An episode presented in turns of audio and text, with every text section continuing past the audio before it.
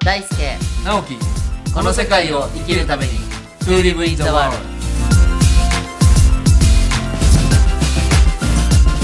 だってこんばんはこんば んは直樹さんいつもこんにちはで始まるんですけど今夜の9時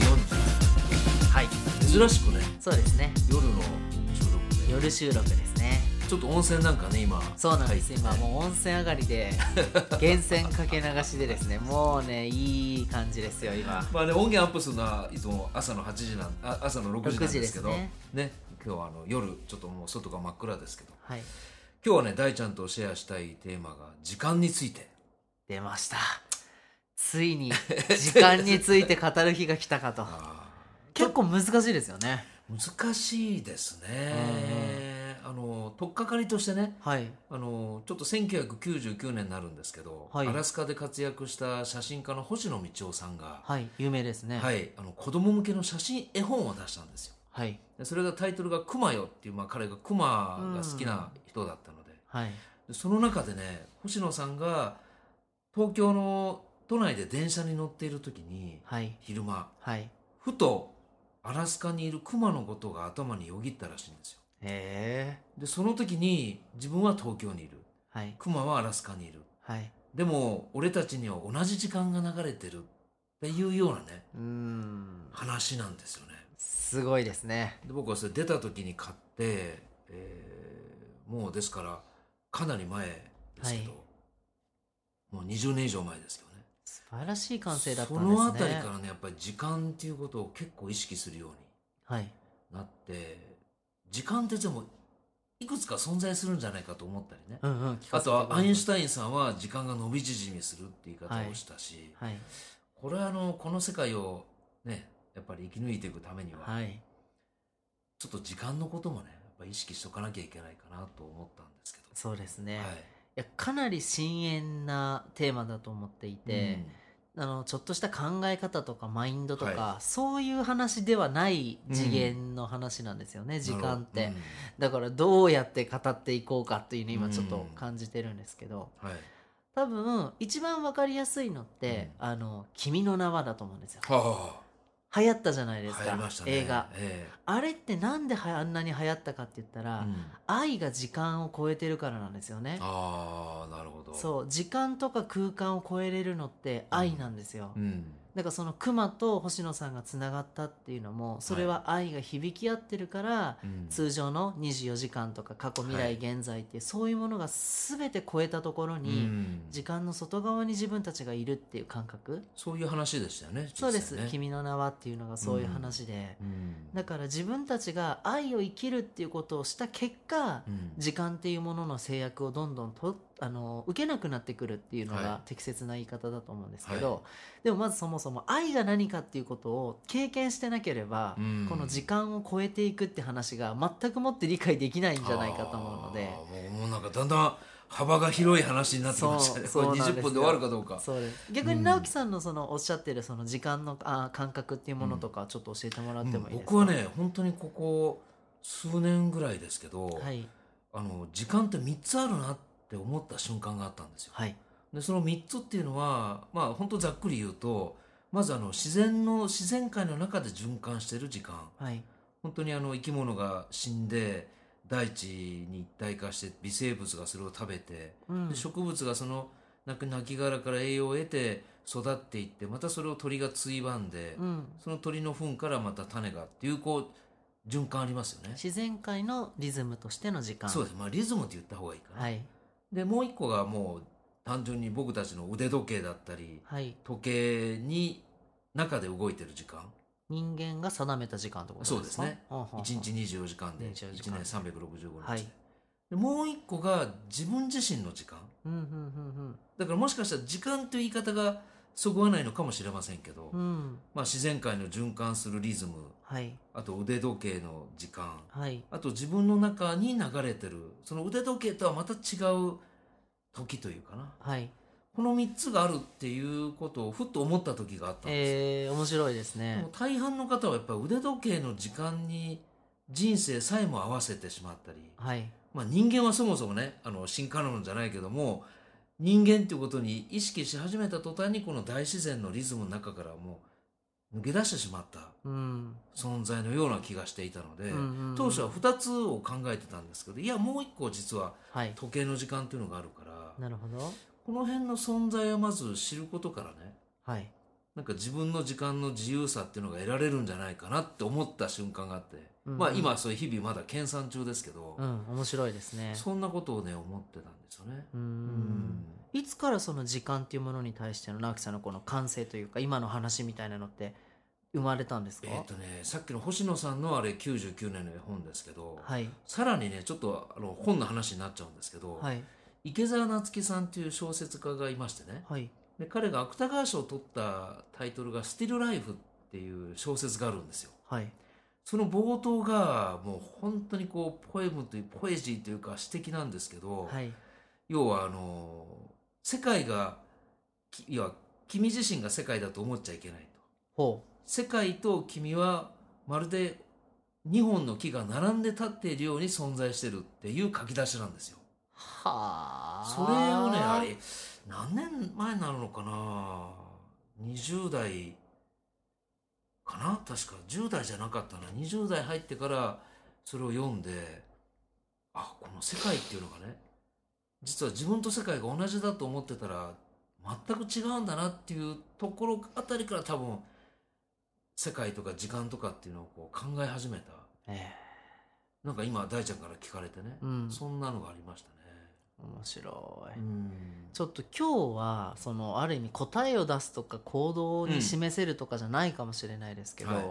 すごく時間って本当にあの重要だと思ってて前もボッドキャストで話しましたけど、はい、あの時間空間人間っていうはいこの3つの間が大事だよと、そうですね。で時間っていうのが天うんで人間っていうのが、まあ、天地人の人、はい、で、えっと、空間っていうのが地地球の地、でこの3つっていうところが大事なんですけど、うん時間って本当に人間が作り出した概念でしかないっていう特に2番目に関しては、時計ねそう時計のやつに関してては。で人間って時間を計ることによって自分をこうある意味こう安心するっていう部分とその制限によって自分が制限されてるっていうこのはい両方の側面があると思うんですよね。だからこう自分がつく自分たちが作り出したものによって自分たちが制限されてるっていうことにまず気づいていいない。うんうんでも逆に同じ人たち同じ人っていうか多くの人たちを同じように動かしていくためにははい時間っていう制限があった方が良かっうん、たそわうけでですすよ。ねそうですねだから今まではこの共通の制限の中でうんみんなが同じことをして一緒にやっていこうよっていうのうがん時間の一つの機能だったわけですよね。会社の定時なんていうのもそそううでですすねそうです何何時時かからら始まって何時まそうで終わでるすとか何時までに起きて何時までに学校職場に行ってうん何時にご飯食べてっていうのが、ある意味決められたルーティンの中のうん一つのサイクルだったわけです、はいでも今からはどっちかっていうとそのマネーリッチじゃなくて、うんタイムリッチっていうのがすごく大事になってくるんですよ、う私これいつも起業のしたいって人に言うんですけど、うん週7働いて月収何百万っていうのと、はい休みたい時に休めて月50万60万があるのってどっちがいいっていうと、かなり今後者が増えてきてるんですよね、うんおっしゃる通りですねそうだから今からはお金とかの価値よりも時間の価値の方が圧倒的に伸びてくるんですよ、うんで時間イコールかっこ命なので、うんうん自分の命の使いどころを自分のリズムで決めるっていうことがうん何よりもすごく大事なことだ大事とですね思ってるんですよで命の使いどころを何に使うかっていうのが結局自分が今回の人生でうん何を大事にしているのか、はいそしてあえて今今回の人生って言ったのは命には終わりがないっていうところをうん分かっている人は時間を超えてる人なんですけど、うんまあ、前世今世あの来世あるかわからないですけど自分の命というものがずっとつながっているっていう、はいそれこそあの草場さんの、うん命の祭りそう命の祭りもそそうですけどずっとつながっているっていう感覚になればなるほど、うん時間を超越し人間としての制限も超越しう、ですねもしかしたら空間も超越してテレポーテーションしちゃうかもしれないってうんいう、そのぐらいこの時間っていうのは本当にわしらが最後に超えるべきところうで、んまあ、べきというか超えていくところで。うんそこにやっぱり愛っていうものの存在引き合うっていうものの、うんこのエネルギーをいかに使えるかっていうところなんじゃないかなって、そうですね今日はもうかなり抽象的な話をしてるな まっあてでいうものはねやっぱり大ちゃんおっしゃったみたいにすごく大事な部分でねはいそのやっぱり人生を旅だと考えたら大ちゃんもねよく旅に行かれるけどはいやっぱり旅に行く時に時計をあえて外す人もあの少なくないと思うんですよ。うんうんうんやっぱり今までの日常のねさっきおっしゃったやっぱり制約のある時の中から一旦外れて、はいやっぱりその自然界と自分のリズムをまず合わせてみる逆にその合わせられないことを知るっていうかねはいなんか意外とあの僕たちの制約から外れてみることが実はとっても、まあ、逆に考えたら制約があるあるからこそ心地よく生きていける人たちもいると思うんですよね。そうですね安心できますようね、んうんうんうんなんかそれが外れた時に